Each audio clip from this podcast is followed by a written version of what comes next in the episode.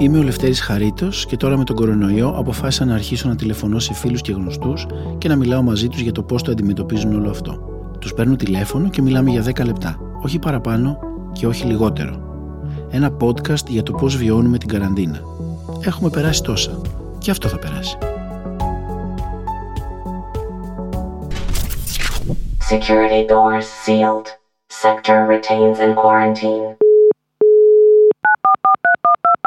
Φίλε μου Κωνσταντίνε, τι κάνεις; Είμαι πολύ καλά, Λευθεράκι μου. Προσπαθώντας να καταλάβω τι είναι αυτό που ζούμε, για μένα, για ανθρώπους μάλλον σαν και εμένα, των οποίων η, η ζωή, η μέχρι τώρα ζωή, περιελάμβανε αναγκαστικά πάρα πολύ μεγάλη διάχυση και στο έξω και ανάμεσα στους άλλους ανθρώπους και, πώς να σου πω, συνέχεια σε μια κυκλοφορία που αισθανόμουν ότι με απέτρεπε από μια επαφή με τον εαυτό, για χρόνο με τον εαυτό. Τώρα μου δίνεται αυτή η δυνατότητα σε πολύ μεγάλο βαθμό. Και την εκμεταλλεύομαι για αυτόν ακριβώς το λόγο. Δηλαδή πρέπει να σου πω ότι όταν ξεκίνησε όλο αυτό, στην αρχή είχα την επιθυμία όχι απλά για social distancing, αλλά για ένα γενικό distancing, μια απόσταση συνολική. Για κάποιες μέρες δηλαδή, εκτός από τα βασικά, τα απαραίτητα για να σιγουρευτώ ότι όλοι είναι καλά ή να μάθω τις απαραίτητες πληροφορίες και τις απαραίτητες οδηγίες, επέλεξα να μην έχω ούτε επαφές με κοινωνικά δίκτυα, ούτε επαφές με πάρα πολλές ειδήσεις, ούτε επαφές με το θόρυβο αυτών που γινόταν γύρω μου και γύρω μας. Προσπαθούσα δηλαδή και να μην παραγάγω εγώ θόρυβο, να είμαι εγώ ήσυχος και να μην δέχομαι θόρυβο απ' έξω για να μπορέσω λίγο να καταλάβω τι είναι αυτό που ζω και πώς πρέπει να το χειριστώ συνολικά. Άρχισα μετά από κάποιες μέρες να είμαι παραγωγικός. Είχαμε από πριν να δουλέψουμε πάνω στη διασκευή για το τρίτο στεφάνι του Ταχτσί που είναι να γίνει στο Παλάς τον Οκτώβριο και σκεφτήκαμε ότι δεν υπάρχει κάτι άλλο να κάνουμε από το να δουλέψουμε για αυτό που ήταν να δουλέψουμε. Άνθρωποι σαν και εμένα έτσι κι αλλιώς πλήττονται απόλυτα από την πανδημία, δηλαδή χάσαμε τις δουλειές μας, κλείσαν τα θέατρα, κλείσανε τα πάντα. Οπότε το μόνο που μπορούμε να κάνουμε είναι να εργαστούμε με την ελπίδα ότι τα πράγματα που προγραμματίζαμε να κάνουμε κάποια στιγμή στο μέλλον, στο εγγύηση του απότερο θα γίνουν. Πιστεύεις ότι θα επιστρέψουν τα πράγματα σε μια κανονικότητα, γιατί όλη αυτή με τη διάχυση που λες που είναι έντονο, ειδικά στη δικιά μας τη δουλειά, δεν ξέρω αν θα γίνουμε ποτέ πάλι το ίδιο. η κανονικότητα είναι μια περίεργη λέξη γιατί περιλαμβάνει μια σειρά από τρόπους να υπάρχεις, πάνω από έναν. Δηλαδή πιστεύω ότι σίγουρα θα επιστρέψουμε σε μια κανονικότητα ή μάλλον σε κάτι το οποίο θα δεχθούμε ως κανονικό, απλώς μπορεί να μην είναι ακριβώς με τους ίδιους όρους που δεχόμαστε την κανονικότητα σήμερα. Παρ' όλα αυτά πρέπει να σου πω ότι πρώτον αισθάνομαι ότι είναι το τέλος του κόσμου όπως το ξέραμε, αλλά δεν είναι το τέλος του κόσμου. Είναι δύο διαφορετικά πράγματα. Ναι, ναι. Έτσι. Έχει μεγάλη σημασία να το ξέρουμε αυτό. Επίσης αισθάνομαι ότι είναι θέμα χρόνου, συγκεκριμένου χρόνου, ίσως περισσότερο από ό,τι θα επιθυμούσαμε, αλλά θέμα χρόνου να λύσει το πρόβλημα η επιστήμη. Η επιστήμη θα λύσει και αυτό το πρόβλημα. Θα βρεθεί ένα εμβόλιο, θα βρεθεί ένα φάρμακο, απλώς αυτό το πράγμα μπορεί να αργήσει αρκετά. Οπότε το ερώτημα, το δικό σου το δέχομαι ως ερώτημα αν θα επιστρέψουμε νωρίς σε αυτή την κανονικότητα που θα αγκαλιαζόμαστε και θα φιλιόμαστε. Διάβαζα χθες ένα post ενός ανθρώπου, νομίζω Αμερικανού, ο οποίος έλεγε ότι εγώ δεν θα μπω στη διαδικασία να κάνω πρόβλεψη για το πότε θα τελειώσει όλο αυτό και πώς ακριβώς θα τελειώσει και τι ακριβώς θα συμβεί τον Αύγουστο. Για τον πολύ απλό λόγο είμαι επιδημιολόγος. Σωστά. Πιστεύω ότι όμως όλο αυτό θα τελειώσει με κάποιο τρόπο. Θα ξαναγκαλιαστούμε. Και εμείς οι δυο, που το ελπίζω με μεγάλη... Το ελπίζω και εγώ κάποτε, ναι. και θα αγκαλιάσουμε και τους γονείς μας και τα παιδάκια μας και τους φίλους μας. Εγώ πιστεύω δε, βέβαια οι καλλιτέχνες είμαστε συνήθως έτσι αθεράπευτα αισιόδοξοι, αλλά πιστεύω ότι και εγώ είμαι εκφύσεως αθεράπευτα αισιόδοξος, αλλά πιστεύω ότι το καλοκαίρι αυτό, ίσως το βαθύτερο καλοκαίρι, βαθιά μέσα στον Αύγουστο, και κάποια μπανάκια μπορεί και να τα κάνουμε. Τι σου έχει λείψει ήδη; Εκτός από τη μάνα μου που δεν μπορώ να τη δω και είναι τον 86 αλλά θάλει και είναι μια χαρά χέρι άκρας υγείας, τηρεί όλες τις οδηγίες και είναι με ηθικό ακμαίο παρακολουθώντας κάθε βράδυ από μια όπερα. Ο πατέρας μου δεν ζει εδώ και πολλά χρόνια και η μάνα μου τώρα ανακάλυψε την όπερα και λέει: Έχει δίκιο, είχε δίκιο ο μπαμπάς σου. Είναι πολύ ωραία. Παρακολουθώ μία κάθε μέρα στη Μετροπόλιταν. Εκτός από τη μητέρα μου λοιπόν και εκτός από το γιο μου που, που ζει με τη μάνα του, ζούμε όμως κοντά και ευτυχώς ο γιος μου είναι και πολύ ε, ικανός, αλλά και η μάνα μου κιόλας με όλα τα, τα τεχνολογικά εργαλεία. Πρέπει να σου πω, Λευτέρη, ότι δεν μου έχει λείψει τίποτα. Έχω την ε, τύχη να είμαι σε προάστιο, να, να ζω σε προάστιο, που σημαίνει να μπορώ να βγαίνω βόλτα στη φύση. Περπατάω κάθε μέρα, γυμνάζομαι κάθε μέρα. Έχω μια πιο κανονική ζωή. Δηλαδή, εγώ πάντα σε όλη μου τη ζωή που είμαι παραστατικός καλλιτέχνης του θεάτρου. Κοιμόμαστε στις 3 και στις 4 το πρωί, ας πούμε. Τελειώνουμε το θέατρο. Μετά ξυπνάμε στις 12 και μέχρι να μπούμε σε πρόγραμμα έχει έρθει η ώρα για να πάμε στην επόμενη παράσταση. Τώρα ξυπνάω στις 9.30, δουλεύω όλη μέρα μέχρι κάποια ώρα το απόγευμα. Μετά κάνω πράγματα του τύπου μια βόλτα ωραία ή γυμναστική ή τέλος πάντων ε, συζητήσεις με τους φίλους ε, μέσω της τεχνολογίας και των εργαλείων της. Βλέπω μια ωραία ταινία και κοιμόμαστε. Τι ωραίες ταινίες έχεις δει; Πρώτο διαβάζω, διαβάζω βιβλία. Είχα τη χαρά να μου στείλει ο Χομενίδης το υποτύπωση βιβλίο του, το, οποίο, αυτό, ναι. το βιβλίο που δεν πρόλαβε να βγει. Και σας λέω από τώρα ότι είναι εξαιρετικό, υπέροχο, Χομενίδης at his best. Να το, να το διαβάσετε και μόλις με το καλό βγει. Διάβασα ένα επίσης πολύ ωραίο βιβλίο του Μαγκλίνη, του Ηλία Μαγκλίνη, το, το είμαι, ναι. είμαι όλα όσα έχω ξεχάσει, που με συγκίνησε πάρα Είναι η ιστορία του, του, η δική του και η σχέση του με τον πατέρα του και τον παππού του και με έκανε και εμένα να σκεφτώ πολλά πράγματα σε σχέση με τον δικό μου τον πατέρα και τη δική μου τη ζωή. Και τώρα διαβάζω τη Σερωτονίνη του Βουελμπέκ. Και έχω και μια σειρά από άλλα βιβλία, τον, τον Απλάθοντας στον Παράδεισο του Κίλι και διάφορα άλλα. Τα έχω και διαβάζω συνήθως ένα με δύο βιβλία μαζί. Έχεις παρέα στην καραντίνα σου; Έχω παρέα. Έχω τη φίλη μου και τα παιδιά της. Και όλο αυτό. Ξέρεις, είναι αυτό το παράξενο που όλοι δοκιμάζουμε πράγματα στο 24ωρο όμως που δεν τα είχαμε σώνει και καλά δοκιμάσει πριν.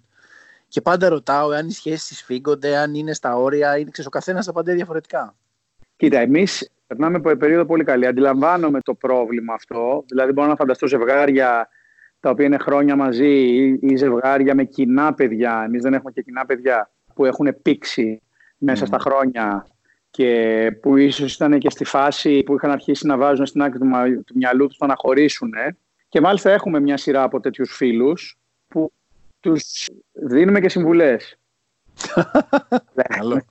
Εγώ όπως και εσύ είμαι πολύ των συμβουλών. Εννοείται. Γιατί, ναι, και νομίζω ότι δίνω και καλές συμβουλές, παιδί μου. Πια στα 50, κοντεύω τα 50, ε, δίνω και καλές συμβουλές. Ε, και μερικούς φίλους, ας πούμε, προσπαθώ να τους επηρεάσω στο να δούνε την περίοδο αυτή που αναγκαστικά πρέπει να μείνουν μαζί, ακόμα και αν είχαν στην άκρη του μυαλού τους άλλα σχέδια, να τους επηρεάσω μήπως και καταφέρουν να το σώσουν.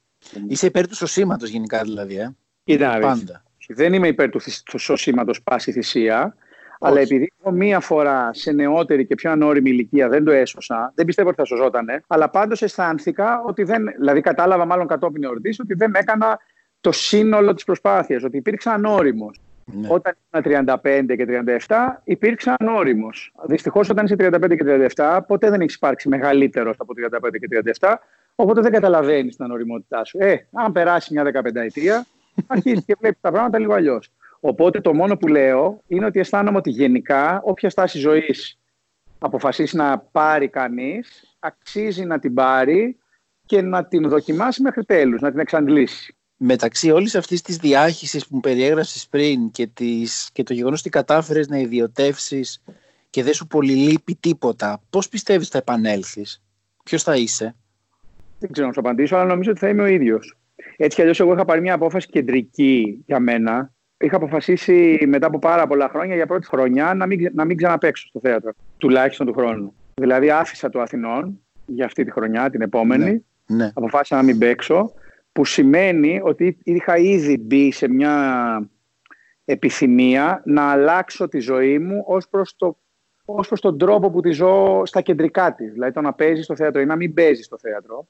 Ε, είναι, είναι κεντρική απόφαση, Είναι πολύ, πολύ κεντρική η διαφορά, έτσι. Βέβαια, βέβαια, βέβαια. Και αυτό που κάνω τώρα, δηλαδή ότι κάνω μια πνευματική εργασία, δεν την κάνω μόνος μου, την κάνω μαζί με τους συνεργάτες μου και εργάζομαι πάνω σε ένα κείμενο ή σκηνοθεσία ή πράγματα που θέλουν τέλος πάντων μια βήθηση σε κάτι πνευματικό με χιλιάδες πρακτικές δυσκολίες, τις οποίες και εσύ γνωρίζεις πολύ καλά από πρώτο χέρι. Μια ζωή που περιλαμβάνει, πώς θα σου πω, το να ξυπνάς νωρίτερα, το να κοιμάσαι νωρίτερα, το να ζεις λίγο πιο υγιεινά, το να φροντίζεις λίγο περισσότερο τον εαυτό σου. Αυτά ήταν πράγματα που ήταν στην ατζέντα μου από όταν ήμουν 18 χρονών.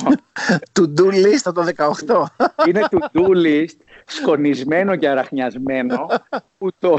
ναι, να διαβάζεις, να βρίσκεις χρόνο να διαβάζεις. Να πω και κάτι άλλο. Ναι, ναι, βέβαια, βέβαια. Είμαστε όλοι φοβερά τυχεροί, όλοι μας φοβερά τυχεροί. Ακόμα και άνθρωποι που δοκιμάζονται πιο πολύ από σένα ή από μένα, ίσως, σε αυτή την ιστορία. Ενώ το ζουν σε πιο δύσκολες συνθήκες.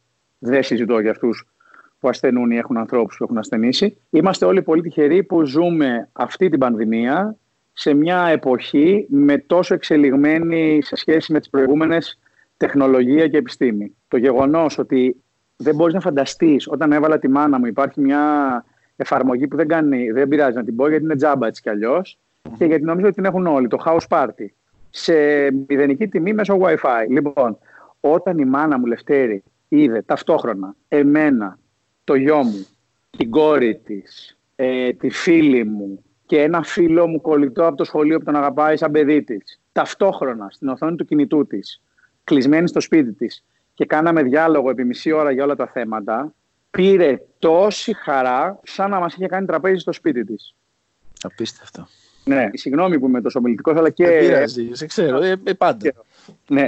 Και κάτι τελευταίο. Διαβάζοντας το τρίτο στεφάνι και μελετώντας το πολύ προσεκτικά, διαβάζω την ιστορία κάποιων ανθρώπων που ζήσανε με, στη, στη χώρα αυτή σε δεκαετίες, το 30, το 40 και το 50 ας πούμε και το 20, σε δεκαετίες που οι δυσκολίες που αντιμετώπισαν οι άνθρωποι στη ζωή τους ήταν ανυπολόγιστες. Δεν μπορούμε να συγκρίνουμε τη δική μας ζωή με τη δική τους και δεν θα έπρεπε άλλωστε, έτσι, επειδή αυτοί περάσανε τόσο δύσκολα να δεχόμαστε κι εμείς. Απλώς έχει μια σημασία για να βάζουμε και τις δικές μας δυσκολίες μέσα σε ένα πλαίσιο, να γνωρίζουμε ότι οι παππούδες μας και οι προπαππούδες μας περάσανε πολύ δύσκολα. Περάσανε πολέμους, περάσανε κατοχές, περάσανε εμφυλίους, περάσανε μικρασιατικές καταστροφές. Τον παθόν τους στον τάραχο περάσανε. Οπότε όσοι δεν είμαστε αυτή τη στιγμή στην άκρη του σκηνιού μας και η δυσκολία μας δεν έχει φτάσει στο απροχώρητο για λόγους υγείας ή οικονομικούς, ας είμαστε λίγο πιο ήρεμοι, λίγο πιο θετικοί, λίγο πιο ψύχρεμοι και υπομονετικοί.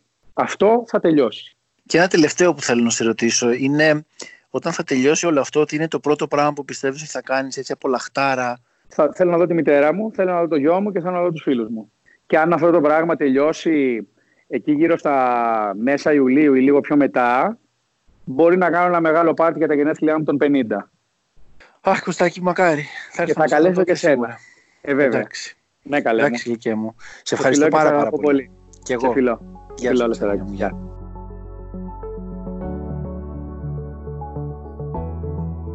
Είμαι ο Λευτέρης Χαρίτος και αυτό ήταν το podcast «Η Καραντίνα». Ο καλύτερος τρόπος να με ακούτε είναι από το κινητό σας και είναι πολύ απλό. Μπείτε στο Play Store και κατεβάστε οποιαδήποτε δωρεάν εφαρμογή για podcast. Podcast Addict, Pocket Casts, Spotify. Μετά γράψτε pod.gr και θα βρείτε όλα μας τα podcast. Αν πάλι έχετε iPhone, το εικονίδιο για τα podcast είναι MOV και είναι ήδη εγκατεστημένο. Ψάξτε το και θα το βρείτε. Είναι MOV.